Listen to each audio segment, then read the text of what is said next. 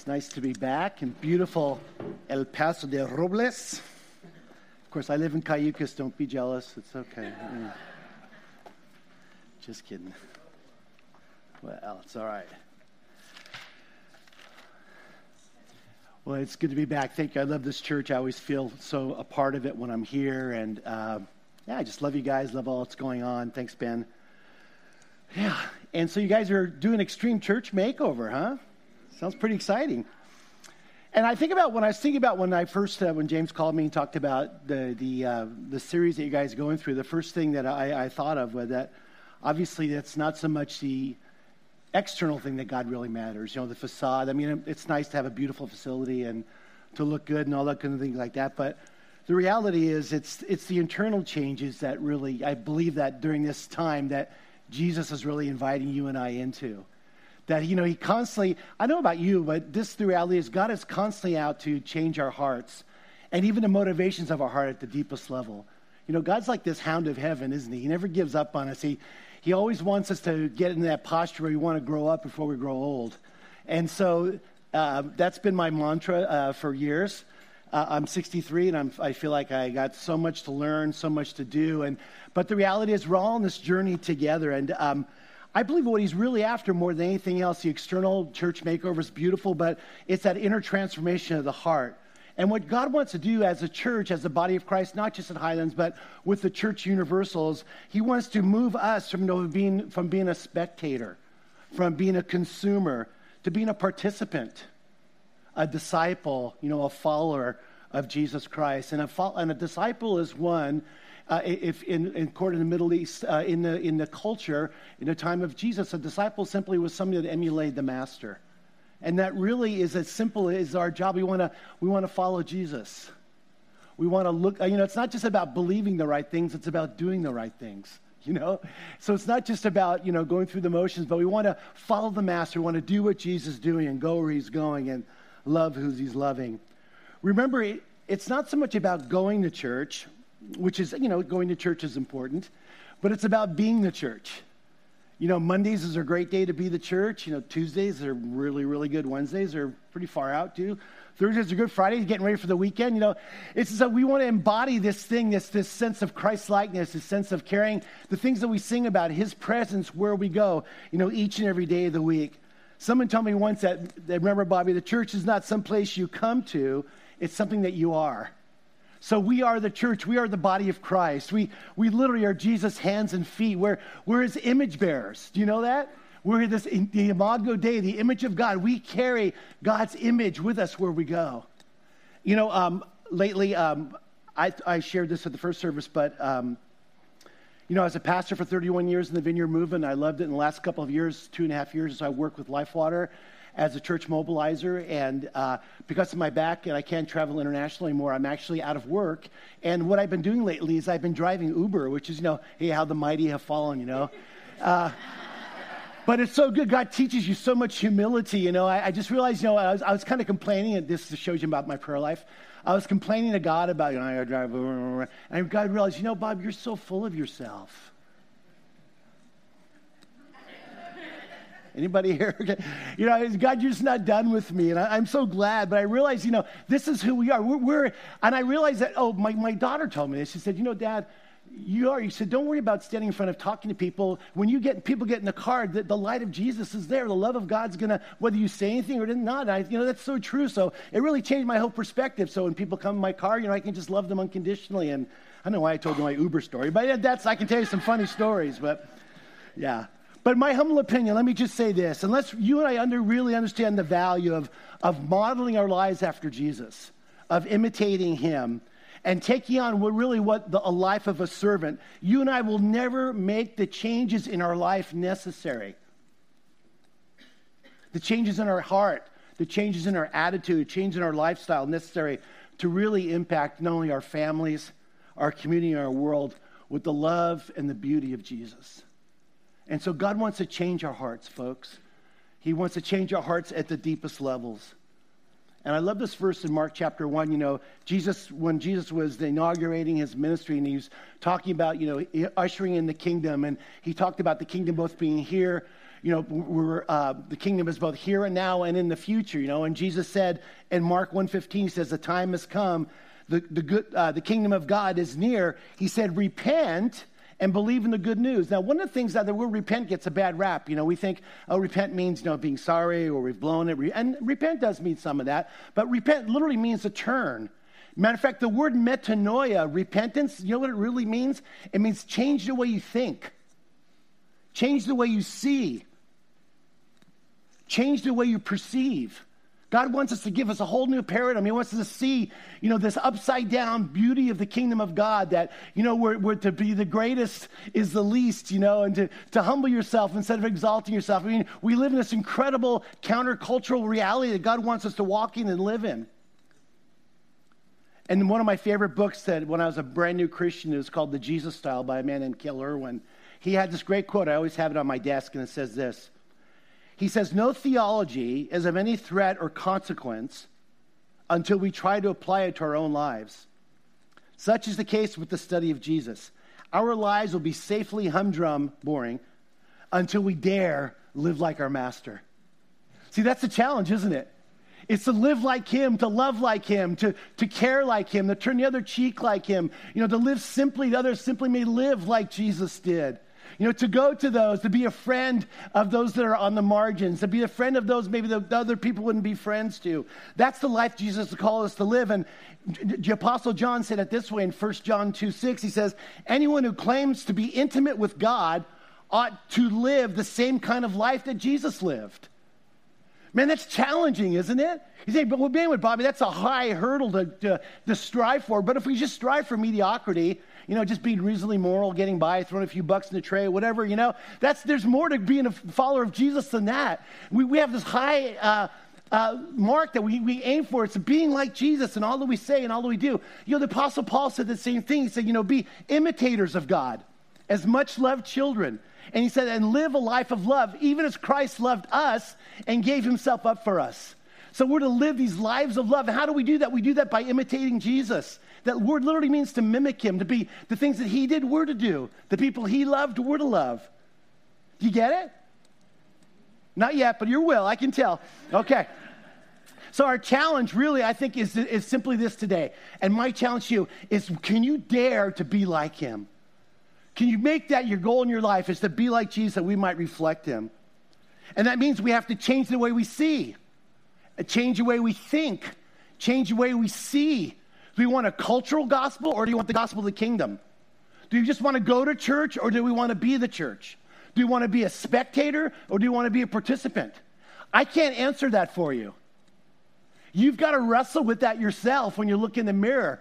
But if we're followers of Jesus, there's so much more that God wants to do in our lives. And today I want to look at John chapter 13, and we're going to talk about one simple aspect of that. It's this life of servanthood. What does it mean to be a servant?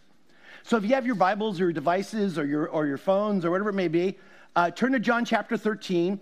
And just let me give you a little background about John chapter actually 13 through 17 you know, you see it's all red in your Bible if you have a, a red letter Bible. And uh, oftentimes, New Testament theologians call this the Holy of Holies of the New Testament. It's, it's this incredible teaching section right before Jesus is to go into the garden to be betrayed and to encounter the cross. And, and this was some 48 hours before Jesus uh, encountered the cross. And Jesus knew that, you know, his time has come. And as I was preparing this message, I was thinking about, Bobby, what would you do if you knew you only had, only had 48 hours to live?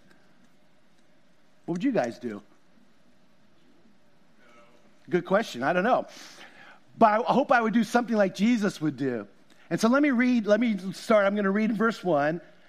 And it says this It was just before the Passover feast, and Jesus knew that the time had come for him to leave the world and to go to the Father. Now listen, having loved his own who are in the world, he now showed them the full extent of his love. That could be translated, you know, he loved them to the end, or he loved them to the last, or, you know, he showed them again the full extent of his love. You see, folks, Jesus served his disciples and he served others because of his great love, his humility, and his obedience to the Father. Even though Jesus knew really well that in a few hours, one person was going to, one disciple was going to betray him, Judas Iscariot. Another was going to deny him completely, Peter. And all of them in the garden would eventually abandon him. I mean, just think of the emotional pain, the, what he must, must have been feeling in his heart. But yet, here's the beautiful thing he still loved them. The reality is, folks, for you and I, God knows us completely, yet he still loves us. There's nothing you can do to forfeit the love of God. There's nothing you can do to, to, you know, God is not mad at you. You know what? God's mad about you.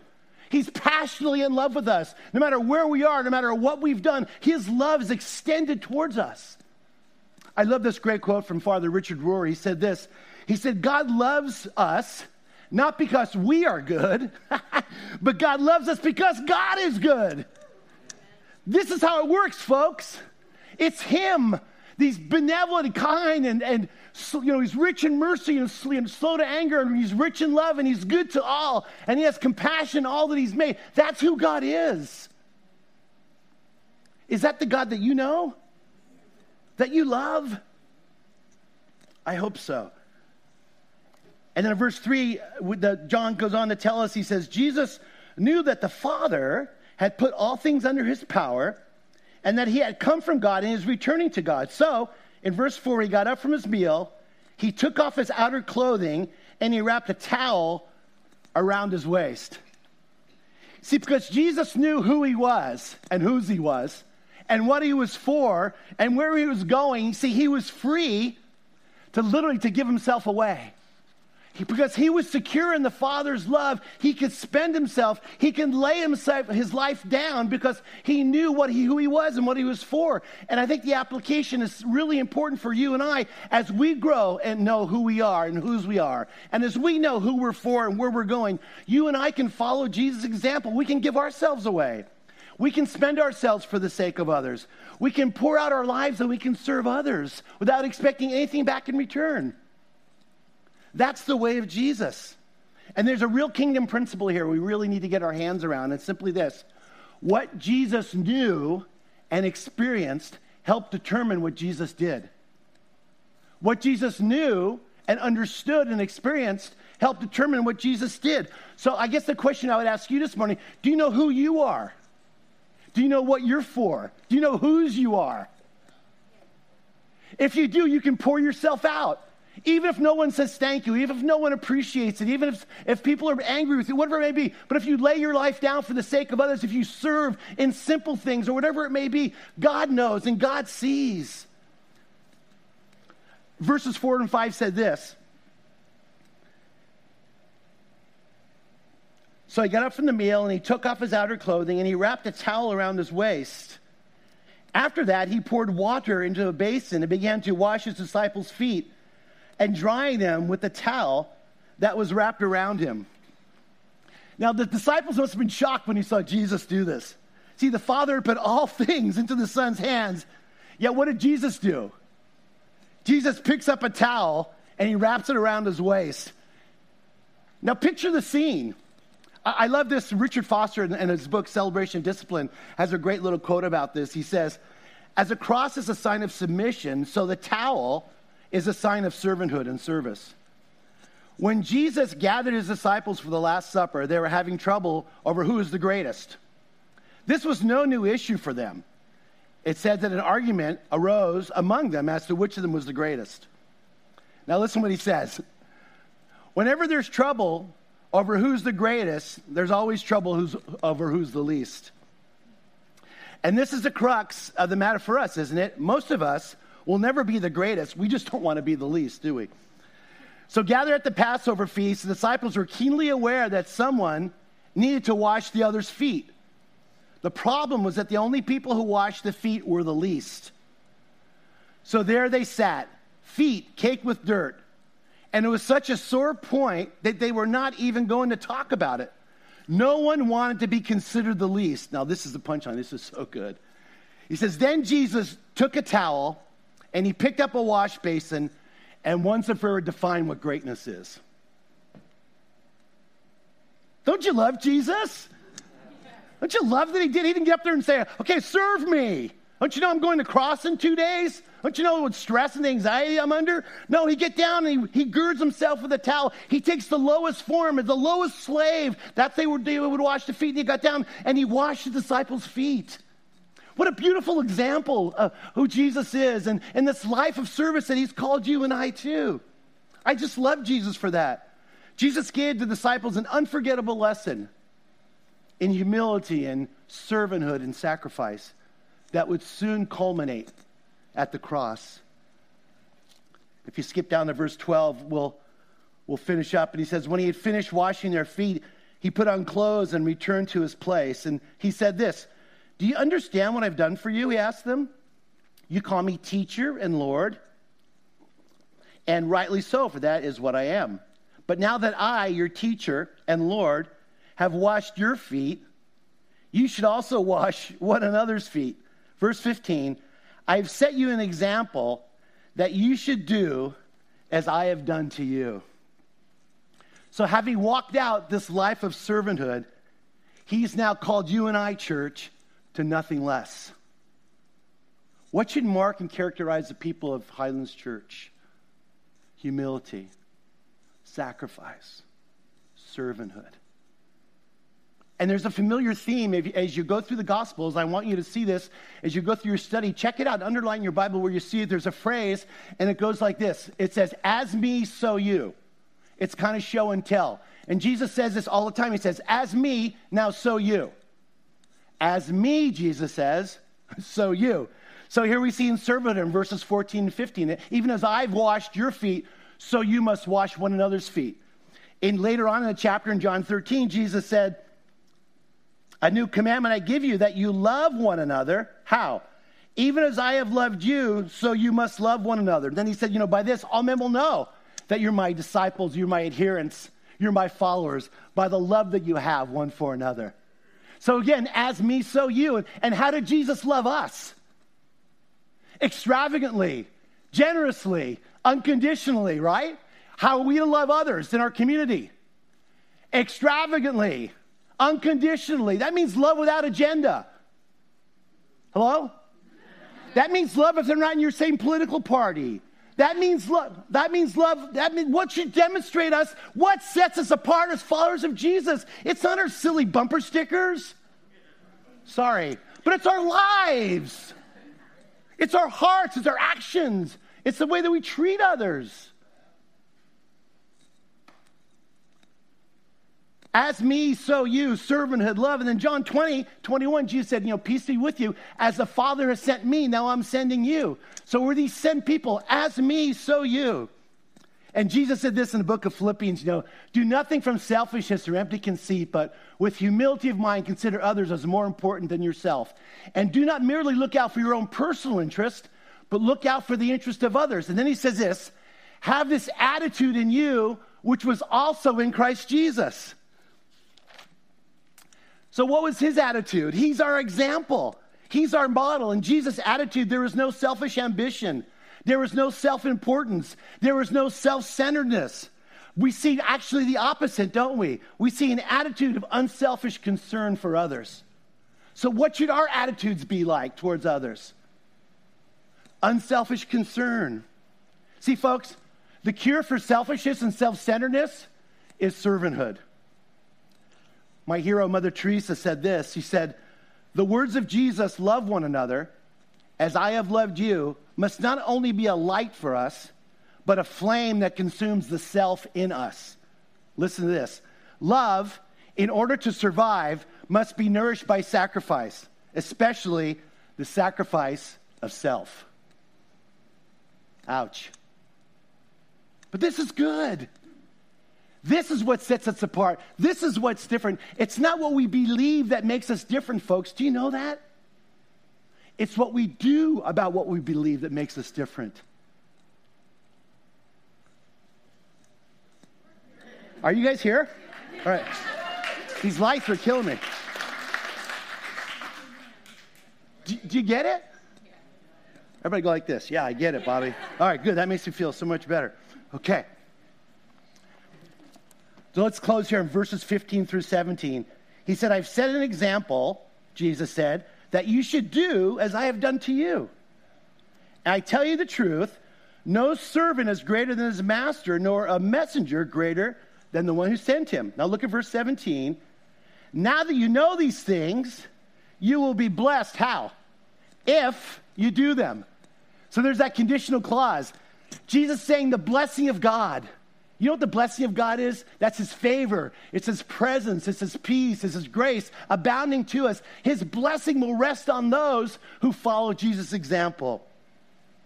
You'll be blessed if you do those things. The blessing is on the person who serves. And here, folks, we see a complete reversal, don't we, of the world standards. It's the upside down kingdom. You know, Jesus said, if you want to be great in the kingdom of God, learn to be what? A servant of all. So greatness consists in servanthood. Okay? Jesus teaching us that greatness does not consist in commanding others to do things for you. Greatness consists in you doing things for others. See? The pathway to Christian maturity is marked by servanthood, by humility, by sacrificial love. And the Church of Jesus Christ has been called to a life of servanthood. But most of the church today is not focused on, servant, on servanthood. We're focused on being served. We're consumers, just like our culture. But Jesus said, No, that's not what I want from you. You see, the essence of servanthood is living out our lives for the sake of others. That's the kind of life that Jesus led, and that's the kind of life you and I have been called to as followers of Jesus. Just rendering faithful, humble service to God just doing what right's in front of you. Loving your children, loving your family, loving your neighbor, being kind, smiling once in a while. You know, just being Jesus the best we know how. Starting small, but taking on this posture of servanthood following the way of Jesus. Wash. How do we wash one another's feet, Bobby? Do you mean get down and I literally? No, it means we forgive when we've been we've been wronged. We, we it means the, that that means you know covering someone's sin instead of exposing someone's sin. That means coming alongside and encouraging instead of giving advice or pointing a finger. That's what it means to wash one another's feet. It means to give grace and to give mercy and not that just to be a good listener. That's how we serve each other, folks. Serve one another in love. That's the kind of life that Jesus led. And that's a life that Jesus is inviting us to continue to step into and to grow into each and every day of our lives. I'm going to close with a, a quote from Dr. Martin Luther King that I love. He said this Everybody can be great because anybody can serve. he says, You don't need a college degree to serve. Listen, he said, You only need a heart full of grace and a soul generated by love. Then he said this this is so good. Life's most urgent question is what are you doing for others?